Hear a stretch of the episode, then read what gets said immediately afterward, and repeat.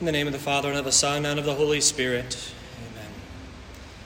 Hail Mary, full of grace, the Lord is with thee. Blessed art thou among women, and blessed is the fruit of thy womb, Jesus. Holy Mary, Mother of God, pray for us sinners, now and at the hour of our death. Amen. In the name of the Father, and of the Son, and of the Holy Spirit. Amen. I gave you all uh, a list of, of resources if you'd like, and I will add another one to it that I found out um, was in print uh, together with some companions and quickly bought all of them. Uh, so, uh, this is a book called The Mass in Slow Motion from Monsignor Ronald Knox. He's a phenomenal writer. He's got a, he's got a gift with words. He translated the entire Bible. Um, so, he knows what he's doing. His, his linguistics are, are top notch, and they're just a, a, fantastic, fantastic translation of the scriptures. He's also just a fantastic English English writer, um, native native English writer. And so uh, it's actually it's a book of sermons to schoolgirls. Uh, he was he was chaplain uh, to to a little uh, a little group of schoolgirls, and started giving them homilies, uh, giving giving sermons uh, of kind of what's it like to celebrate Mass as a priest? You know, and so it's kind of what what happens in my head? Because what happens in, in, in, your head at mass is different than what happens uh, in the priest because we're you know, kind of focusing on different things. We come with different things on our heart different experiences uh, different you know we're doing different gestures very often. Uh, and so monsignor knox has a, a, great little a great little work here of his own reflections uh, of celebrating mass of what that's like um, as a priest himself uh, and so, and, and obviously for written for, for a young audience, so rather rather accessible. It's not kind of high lofty high lofty language uh, that we get lost in, but but rather simple and straightforward and, and really uh, really quite beautiful. So. But to dive in uh, to this uh, TLM 201, kind of starting uh, starting in earnest now, having having gone through how to prepare for Mass and what all the vestments mean, uh, ad nauseum, we went through what the vestments mean. Uh, and that wasn't even all the vestments. There were plenty more vestments. We just kind of left off, uh, left in the cabinet, so to speak. But today, to, to proceed with the procession, uh, and then reflecting on the asperges and the prayers at the foot of the altar. So, We're beginning first with the, the procession. So there's always a procession that begins the Holy Mass. Sometimes it is rather short, such as tonight at Low Mass, where the procession is all of, uh, what, 20 feet uh, from, from the sacristy door uh, to the foot of the altar. You know, it's, it's not triumphal, there's no music, there's no horns, there's no kind of blaring of, of the glory of the Lord. It's just a simple ring the bell and off we go. Uh, on Sundays or, or greater feasts, whenever we would have a sung mass or masses with music. Uh, that would be when you would have a bit more triumphal procession. Uh, and so, particularly for us, uh, typically on Sundays, we're uh, blessed now to have uh, usually a cross and candles that will lead the way, uh, as well as the, the servers assisting the priest. and so, we'll start at the, at the entryway of the church and make its way full up the aisle. And so, you know, this is. Um, an important piece. It's not, you know, the, in the liturgy there are, there are practical things because if I'm going to offer Mass, I have to get to the altar somehow, right? Uh, so you can't just snap and, and show up, and uh, they haven't yet uh, ad, ad, advised uh, an elevation rite in the sense that the priest goes under the under the church and he just kind of rises up at the foot of the altar as if through a stage. Um, you know that he just kind of is present there out of nowhere, right? So you know some of it's practical, uh, but in all practical things, the church always wants to say, "But how can I pray with this?"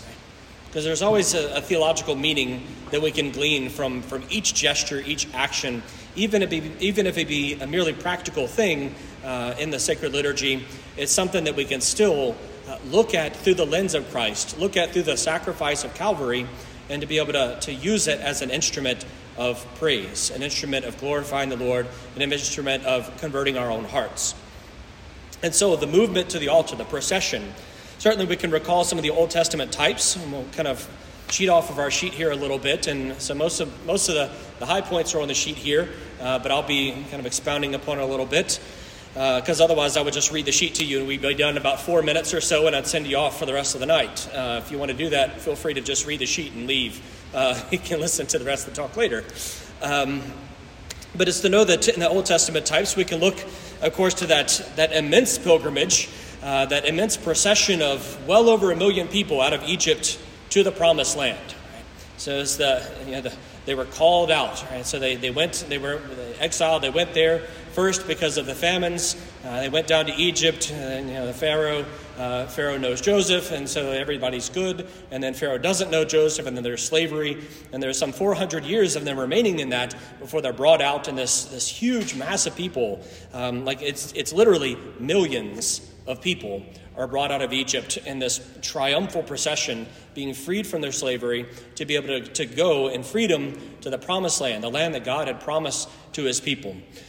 And so, this is uh, the, the great pilgrimage that takes place there. But we also know that for the Jewish people, there was the, the, annual, the annual trip to the temple. Uh, just as in the scriptures tell us that, that our Lord, Our Lady, and St. Joseph, they were good Jews and made their annual pilgrimage to be able to go and, and to offer the sacrifices, right? And so this is how we know that our, you know, the story of our Lord being left in the temple uh, and these sorts of things. And so there are these, these processions that take place. This, the, the, the, large procession from, from, the, from the slavery of Egypt to freedom in the promised land, as well as the, the smaller annual pilgrimage uh, to the holy temple of God. So we see these, of course, fulfilled in the person of our Lord, who himself uh, fulfilled perfectly uh, all of these things from the Old Testament, everything that pointed forward to the Messiah, he fulfilled in some particular way. And so, you know, the scriptures remind us that out of Egypt I have called my son, right? And so, you know, our Lord was exiled to Egypt and he came back. So it's this the return from Egypt is our Lord kind of embodying what Israel had done previously, going forth and being able to come back our Lord's entry on Palm Sunday, which we commemorate too with the Palm Sunday procession, uh, as a triumphal procession uh, where the you know they, they cut down all the branches of the trees and just throw them in the streets, and cloaks and cloaks and leaves are everywhere. To be able to honor the Lord as He comes in this in this great procession, and the people coming with Him, the people from, from the countryside who have seen His miracles and heard His words and all this, are deeply convicted and come rejoicing with the Lord. Hosanna in the highest, Hosanna to the Son of David, right?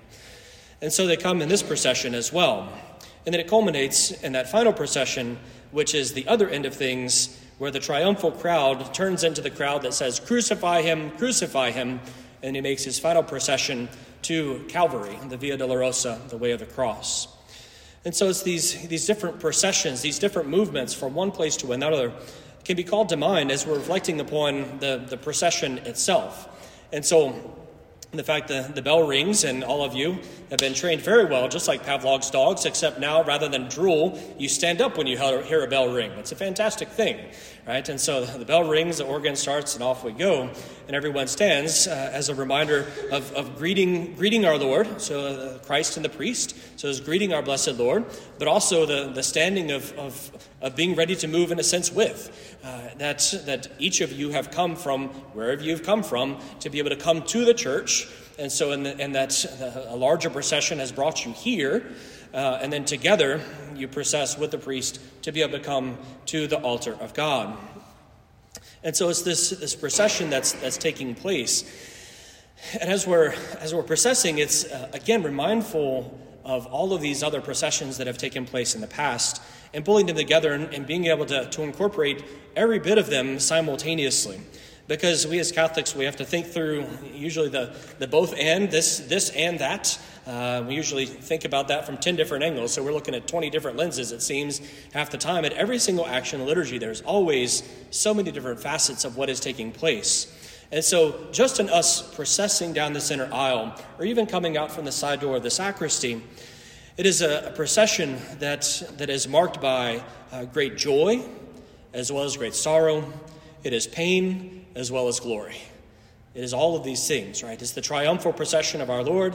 It's the, it's the, the going to the cross. It's the people being freed from, from slavery. It's the people going to the promised land. It's the people being able to go out and to, to be able to enter into the inheritance given to them. So it's all of these things are what we experience uh, every time we enter into the Holy Mass in this procession that begins.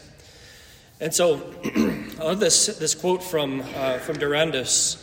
Um, He says, specifically from the priest end of things, he says, uh, The priest comes forth from the holy chamber, clad in sacred vestments, and approaches the altar to show that Christ, the hope of the nations, came forth from the secret dwelling in the heavens, clothed in the holy flesh, drawn from the spotless Virgin, and entered into this world. Awesome.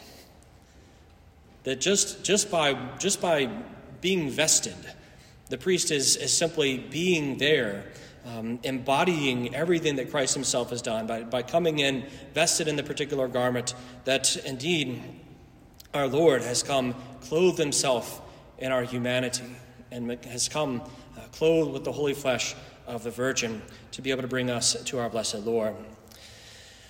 It is for us also uh, the mystical body drawing near to heaven, the promised land. It is for us uh, as we are exiled, uh, exiled from the world. Thanks be to God that we are that we're coming. We are set free from the slavery in the world, and we're coming to make our triumphal procession, coming and coming and coming to the place of glory. Right? We know that uh, that the liturgy is oriented to the east. Uh, so that, or rather on account of the, the historic understanding that the Christ would come from the east. Uh, the Jewish people always anticipated this that, that the Lord would come from the, from the east. When our Lord came to the temple, he came through the east gate, fulfilling that expressed desire. But also, it's for us as, as Christians looking to the east to be able to await the second coming of our Lord. And so, to the, to the fact that we are marching to the east, or liturgically speaking, as well as for us geographically speaking, the fact that we are orienting ourselves to the east and we are continuing to process there means we are marching our way to heaven. We're, we're, we're ushering in, like, Thy kingdom come now, Lord.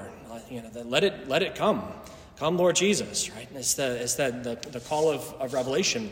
And so this is what's taking place as we're continuing with every step forward, ushering in closer and closer to that heavenly land for, for which we seek and also knowing that there's a there's a structure and an order to all the pieces and parts. Uh, we don't we don't have the full order. Uh, if you came to the to the solemn high mass. A year, year something ago, year and some change ago, uh, we had we had a lot more pieces and parts, right?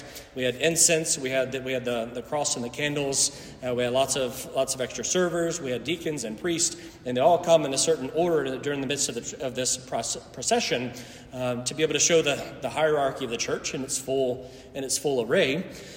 But it's always led by um, the cross, the candles, and the incense. And the cross and the candles uh, are, of course, uh, you know, as the people were being led out of Egypt. The cross and the candles uh, are, the, are the representation that the people being led out of Egypt, they were led through the desert at night by a pillar of fire, and during the day, a pillar of cloud. Right? And so they just followed it. Wherever, wherever it went, that's the direction. If it didn't go, they just set up shop for a while. And so, whenever we come to the sacred liturgy, we, we follow the, the candles with the cross, which are the pillar, uh, the pillar of light that, that leads us on uh, as we're continuing the procession, as well as the, the incense, right? The, the, the pillar of cloud that's joined there. And it's also, one can pray with um, the Shekinah glory cloud, uh, which was uh, the um, basically like the, the Lord in his glory, like when he descended on the people, like he it was a cloud that covered the people, right? Uh, and so there's kind of like entering into the great mystery of God, uh, similar to the, the Mount of Transfiguration. It's, you know, the, the clouds are just there um, at the feet of the apostles and such. Is uh, the, the incense, you know, and this is why, that's why you love to have a lot of incense. You don't want to have just a little couple little squeaks of smoke coming out of there. You want that thing burning. Uh, one of my greatest joys when I was celebrating Mass in, in, uh, in a parish one time is, is we had the doors open because they didn't have AC. Um, we had the doors open. There was so much smoke in the church. I was in the sanctuary, so much smoke in the church. Somebody came in screaming, The church is on fire! Because there was so much incense, it was coming out the doors, and it looked like the church was on fire. I said, We have done it exactly right, you know? If someone thinks the church is on fire because there's so much incense coming out the doors, you've done well. So that's always my goal. So it's to be able to make sure that, that we have these great clouds of smoke coming upon us. And of course, everyone will be coughing to usher in that, that cloud, um, you know, with, uh, with our allergies and such. But it's to acknowledge the, the, the just the, the glory cloud of the Lord, that the presence of the Lord is in our midst and how that incense also rises to the heavens, a reminder to us that we too are called to, uh, to rise up to the heavens to be consumed in the sight of our blessed Lord. And so that's our, our procession, right? And so it's uh, just a, a beautiful, uh, a beautiful occasion that is, is full of, uh, full of solemnity, that is full of, um, again, all those, those the senses of, of joy and of sorrow, of glory and of pain. All of those things brought together because simultaneously it's, it's Christ who is coming to, to show his glory, but, but he shows his glory by dying on the cross, right? And so it's, it's all of those mysteries called together in one. Continuing, we uh, then have the, the purification or the asperges rites, uh, or the vidi aquam during the Easter season. And so, uh, basically, before, before every Mass, uh, before the procession, or, or, or, or, prior to the, the prayers at the, at the altar at least, there is the, the use of water. There's a reason we have it at the doors for you good people as you're coming in. We've got the sacristy for me as well whenever we're coming in for, for daily mass, for low masses from the sides of the sacristy door. There's uh, the holy water is there for us. And on Sundays, and only on Sundays, not just on whatever day you want to do it, but only on Sundays, you would have the, the right where you can sprinkle holy water. So if Christmas falls on a, on a Tuesday, sorry, no holy water sprinkling because it's only for Sundays. That's the rule, right? And so it's for us to, to, to see this, this gift of water that's bestowed upon us uh, before we begin uh, the praying of the Holy Mass.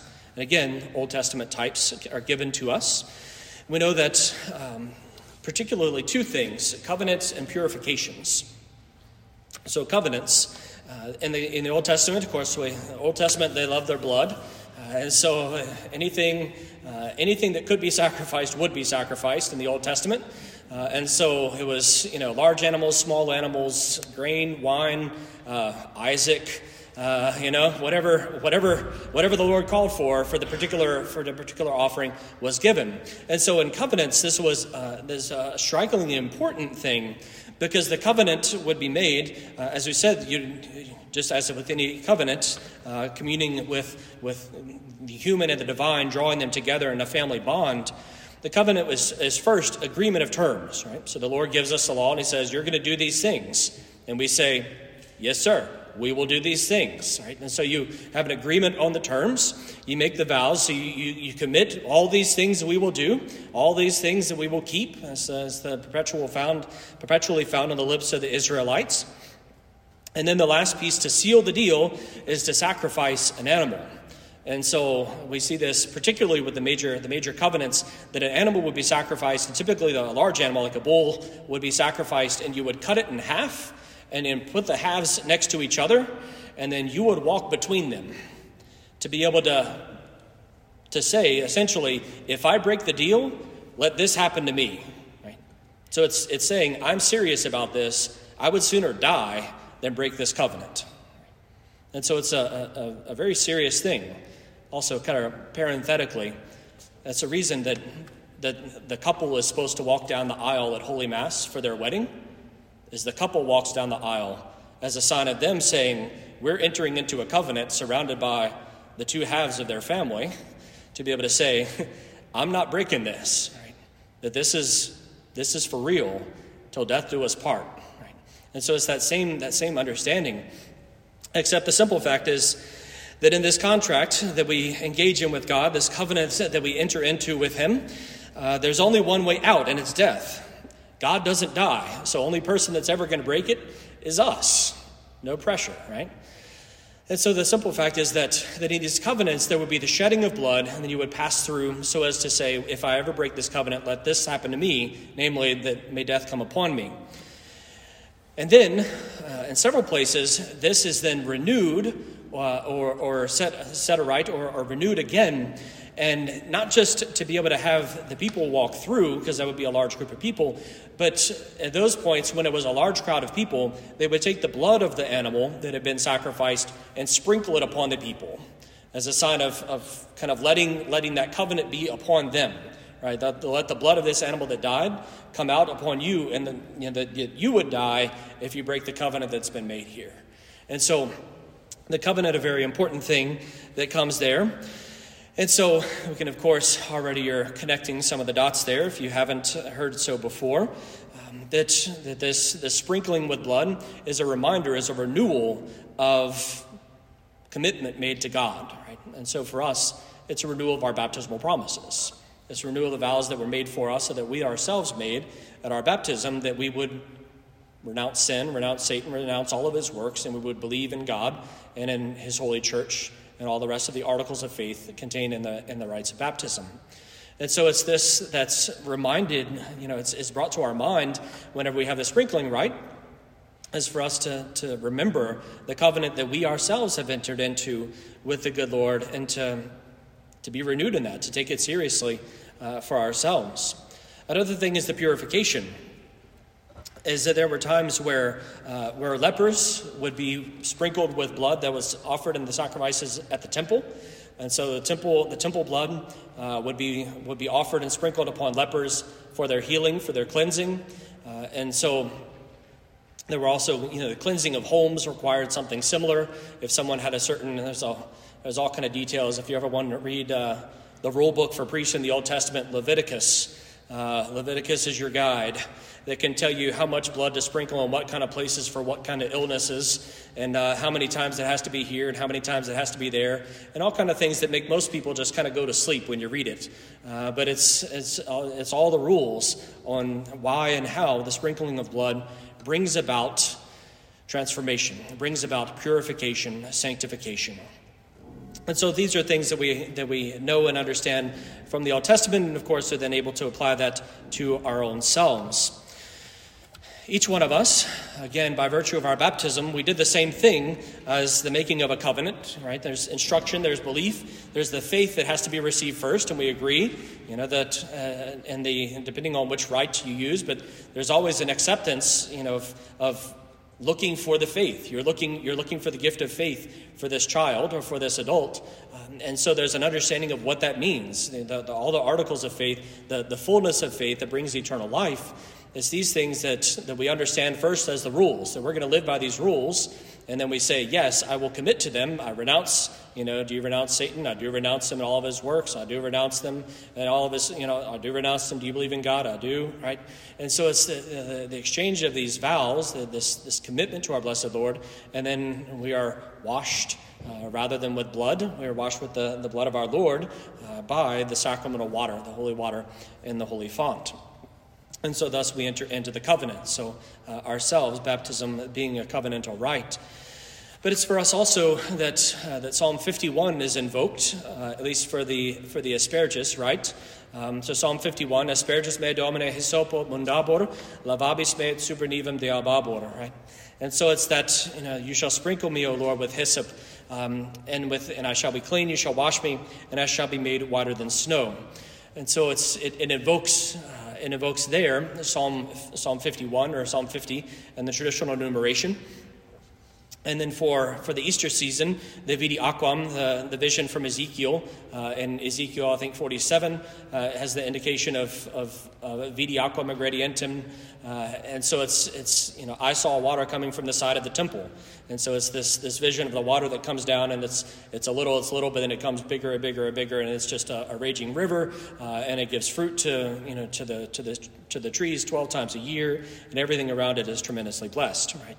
And so those, those two images, uh, one seeking you know, the, the mercy, uh, seeking the mercy of the Lord, being cleansed from our sins, is our, our standard thing, but then particularly during the, the Easter season, to be able to highlight that, that particular vision wherein we're celebrating the fact of all of these things actually happened. Our Lord has been Christ. Christ our Lord has been crucified. Christ, our Pasch, has been slain. Alleluia.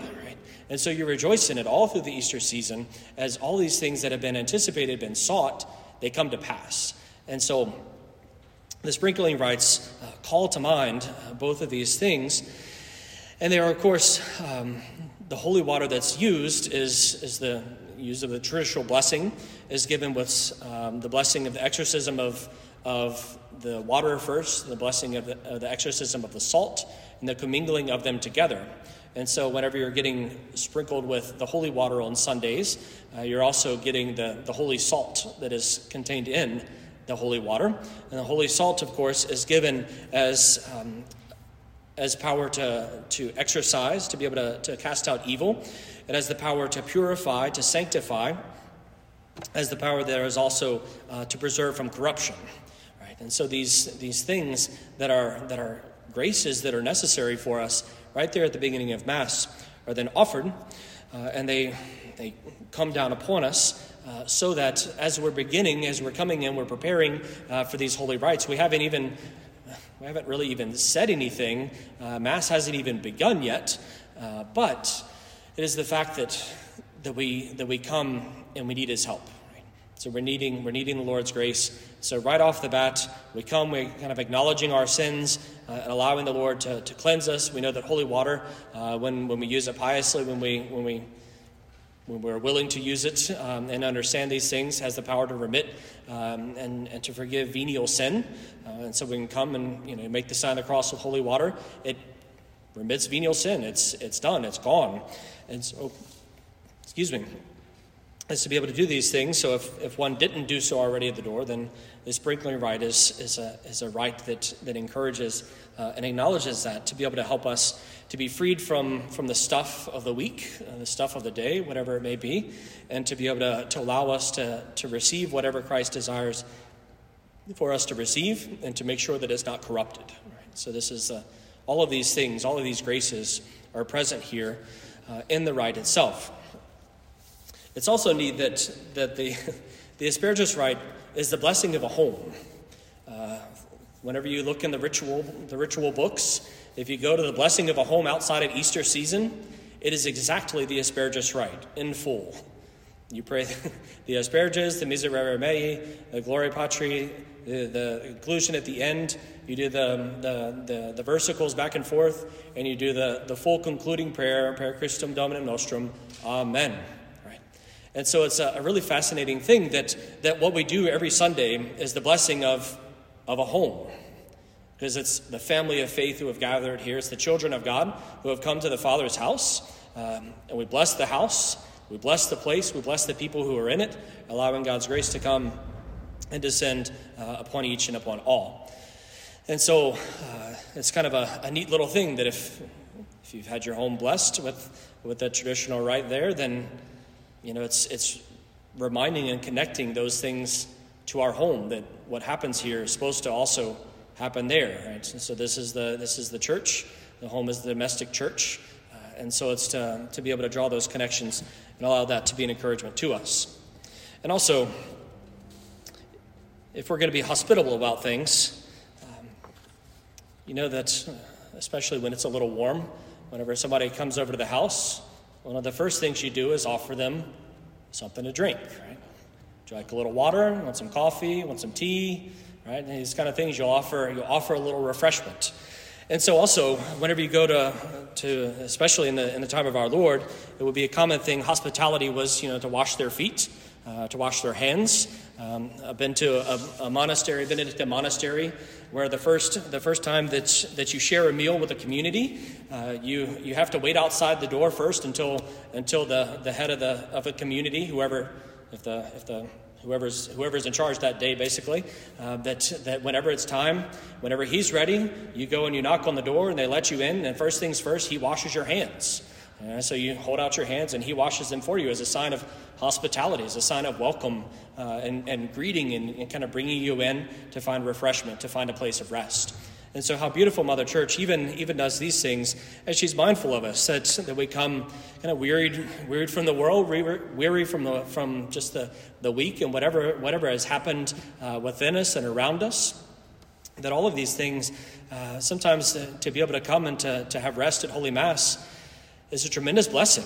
Just to be able to, to be in the presence of the Lord, to, to be able to enter into heaven on earth uh, for a bit is, is a, a, great salve for the soul. Uh, and so that the Mother Church also kind of comes and, and gives us that, that reminder right at the first that you know, to, it's a time to allow our soul to be refreshed, allow that, that renewal, that, that docility, uh, that closeness of the Holy Spirit to be within our hearts. And so, after we have made the rounds and Father Brent has spilled copious amounts of water on the center aisle, uh, which you hope you don't slip on as you're coming up in the, in the communion procession. Then we finally arrive uh, back to the front. You know, we'll, we'll do the, uh, do the prayers, uh, asking God's protection and blessing upon us, that his angels indeed will watch over us, uh, and then the, the changing of the vestments. And so, you know, change into the vestments. And then we proceed to uh, the priests and the servers will come back to the foot of the altar at this point, and, um, and thus we begin. We begin some of the, the formal part uh, with the, the more specific prayers that are common to, uh, to every single Mass uh, in its full. So the prayers at the foot of the altar. Now, there's not a lot of information on exactly where all of these things kind of derive from specifically. I, I didn't find information on. Um, we have exact processions, and here's the order in this century. That would have been really fantastic. We don't have it, uh, probably because some of these things were, were very likely done from the very beginning uh, or at least as early as the, um, the fourth century when, when the church came above ground and was legalized. I'm sure most of this was, was already kind of in the blood, uh, that, that things were happening and just, just sprouted up uh, around that time. And so many things that we see kind of take their, their, full, their full liturgical form uh, during the fourth through the sixth centuries. But um, we can see that there are a handful of things that take place here that did have uh, kind of a general timeline specifically as regards the prayers at the foot of the altar. So, uh, at first, uh, we know that in the beginning, the, the majority of, of the Masses, and particularly in Rome, would be offered in the catacombs, and so they'd be offered on the tombs of the saints. And um, yeah, so it was there. Uh, but now, kind of entering the church where the tabernacle would be, the Blessed Sacrament would be, would be reposed, or at least the, the crucifix would be present there. There would become, and you would make some sort of reverence, a fitting reverence, the liturgy um, and the rubrics indicate to us. So, fitting reverence, if it is the Blessed Sacrament that is present there, of course, a genuflection, uh, otherwise, a profound bow for the celebrant, and, and a genuflection, regardless, for the servers who are present.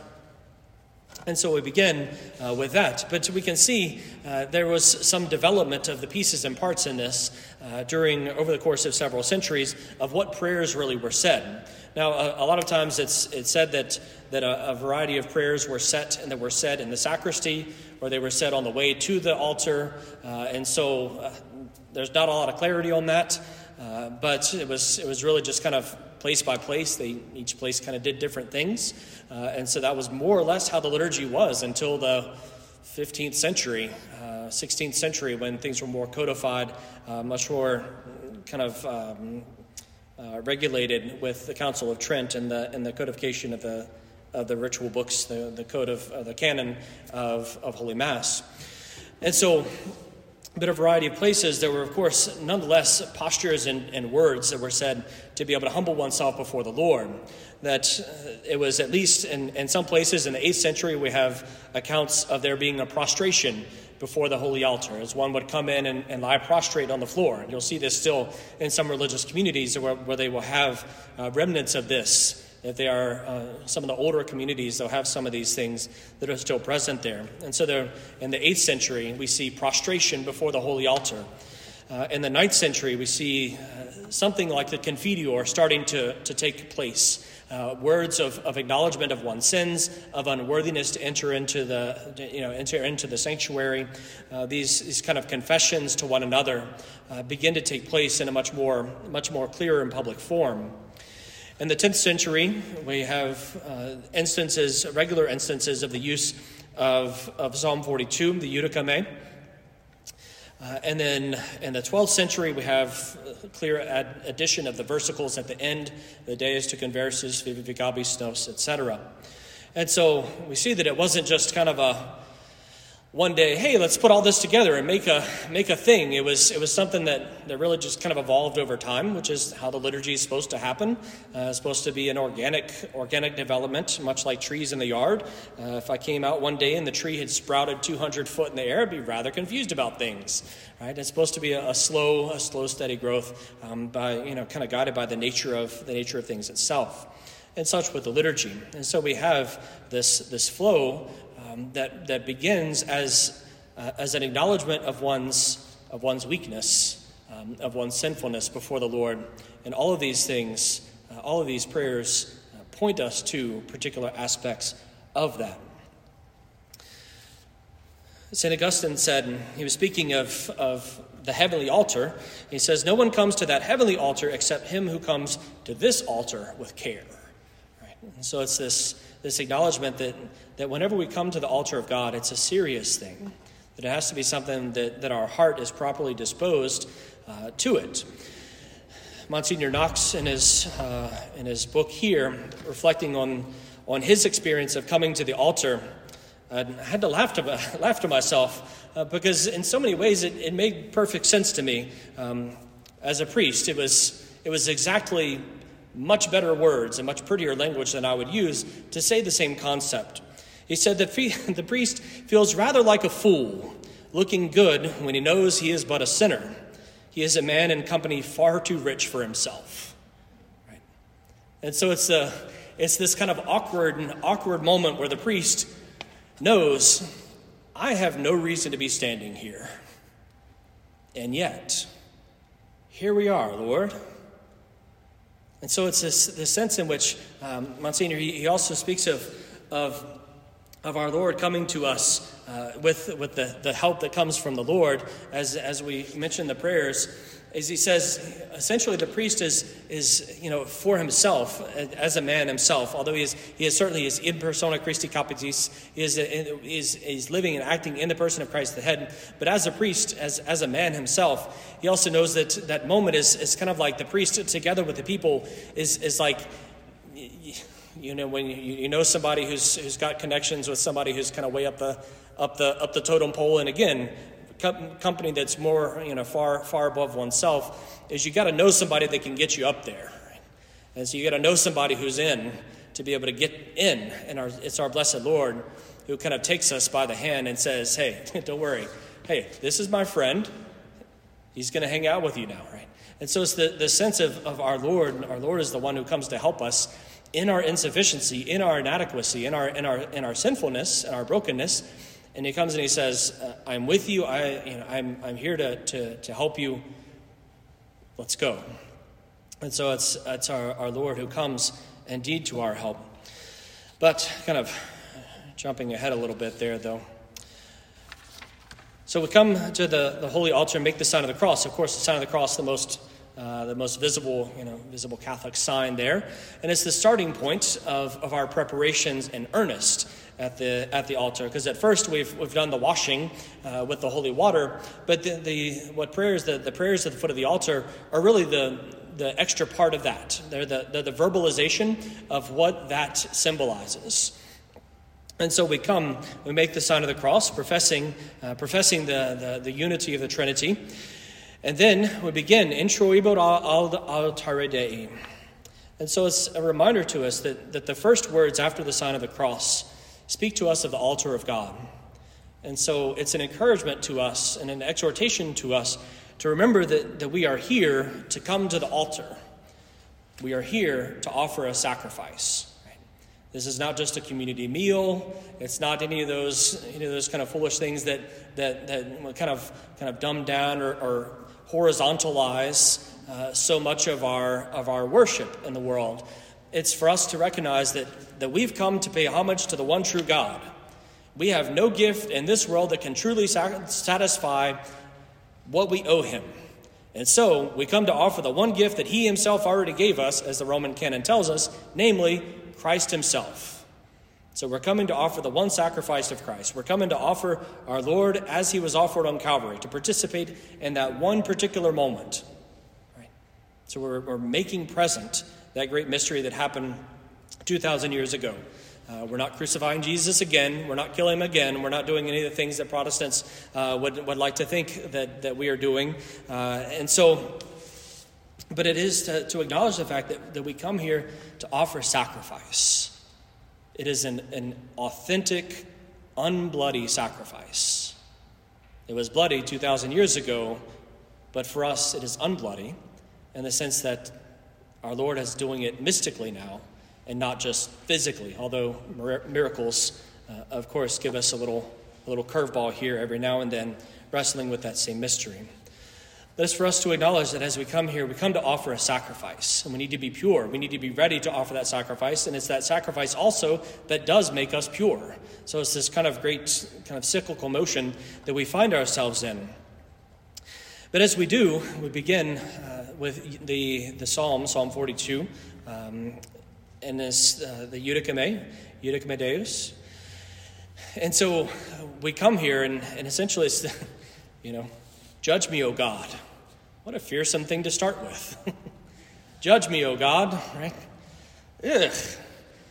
But to have a clean heart and to say it is good.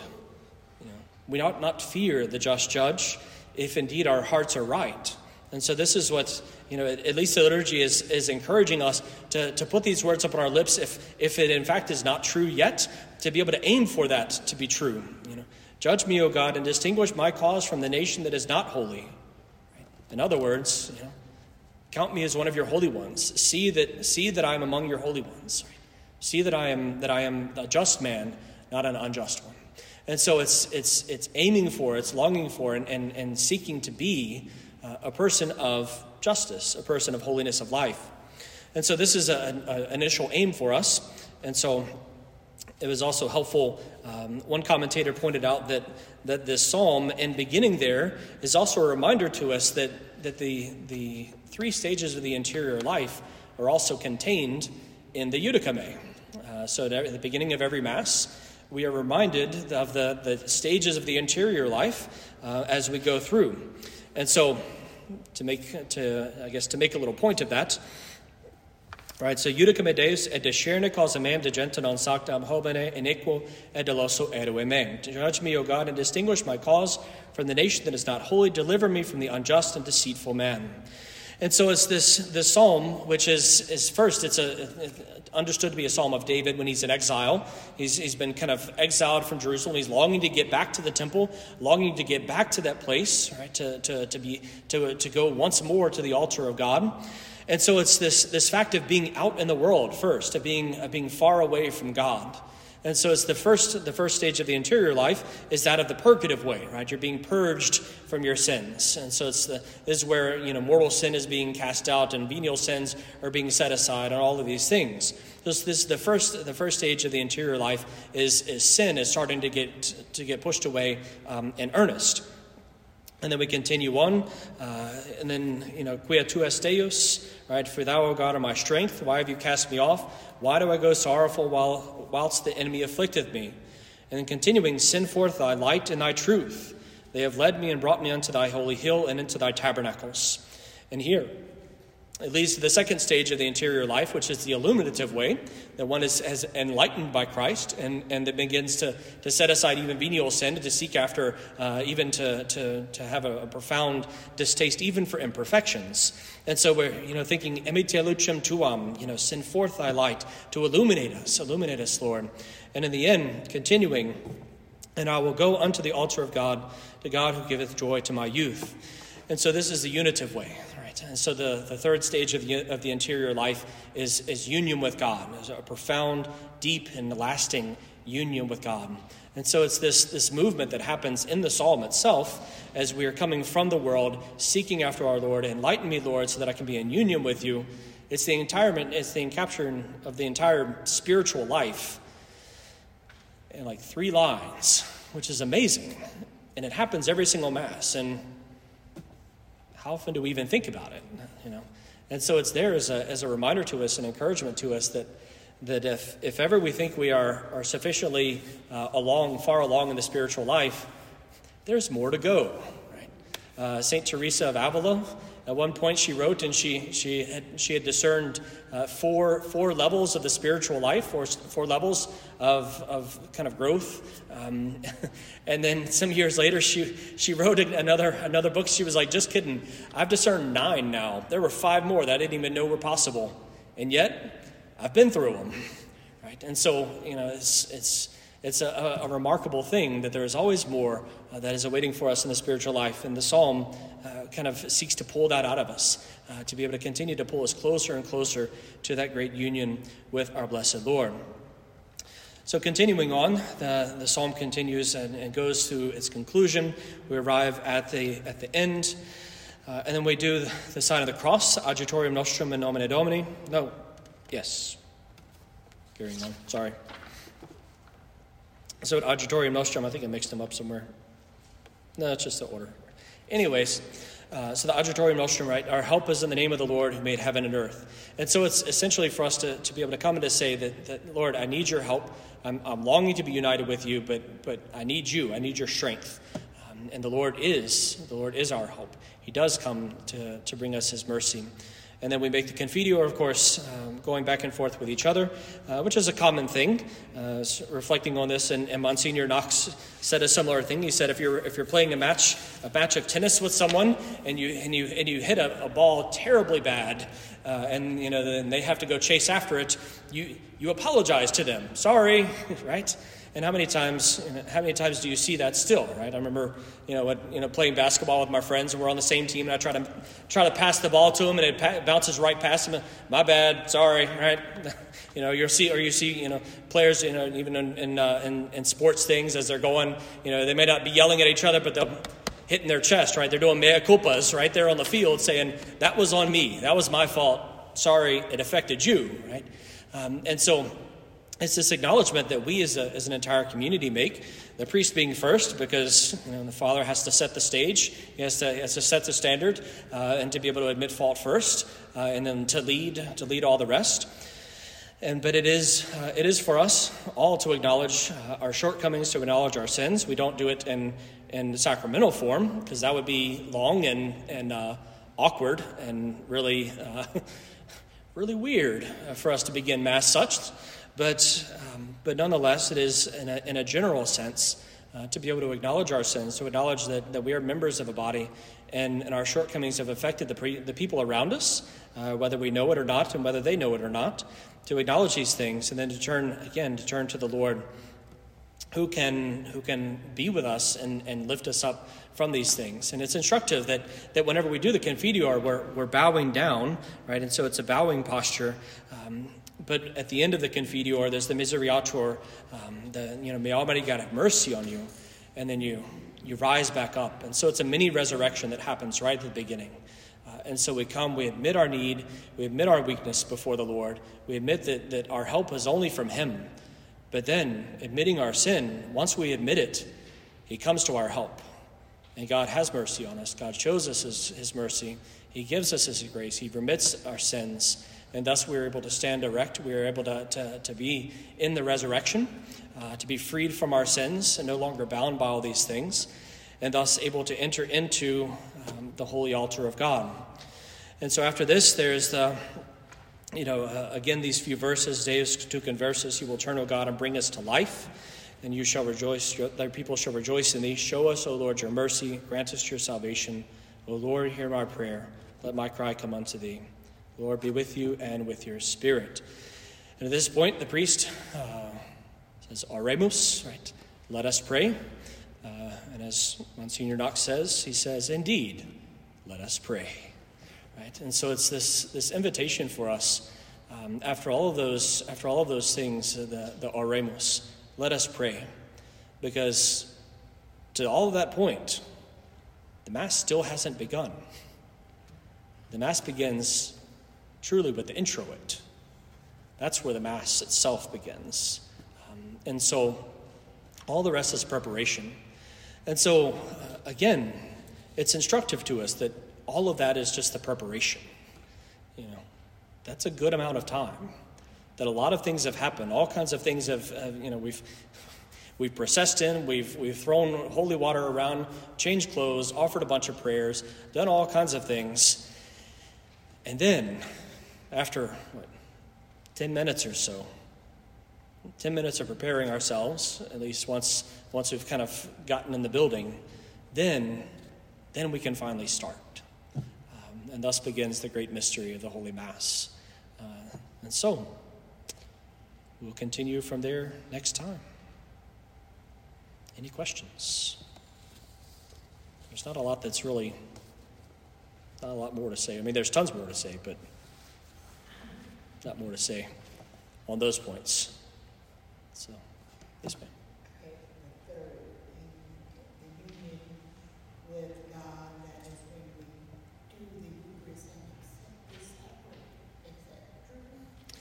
Well, it's it's more, you know, it's more talking about just the spiritual life itself, not not the mass itself, but the the you know there are different stages of the of the spiritual life where you can you can discern by you know how frequent mortal sin is taking place, how frequent venial sin is taking place, how frequent imperfections are taking place, and basically there comes to a point that you have almost nothing.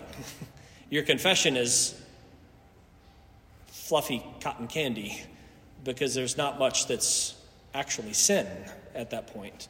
Uh, and so, um, yeah, so it would be more, more just the spiritual life, generally speaking, and not specifically the Holy Mass. But yeah. yeah. The whole, Holy Mass is, the beginning is when we are coming in, and that is the procession, the procession, and that's our order and meaningful, and everything has meaning. hmm Everything you said, everything that is done. Every bit of it.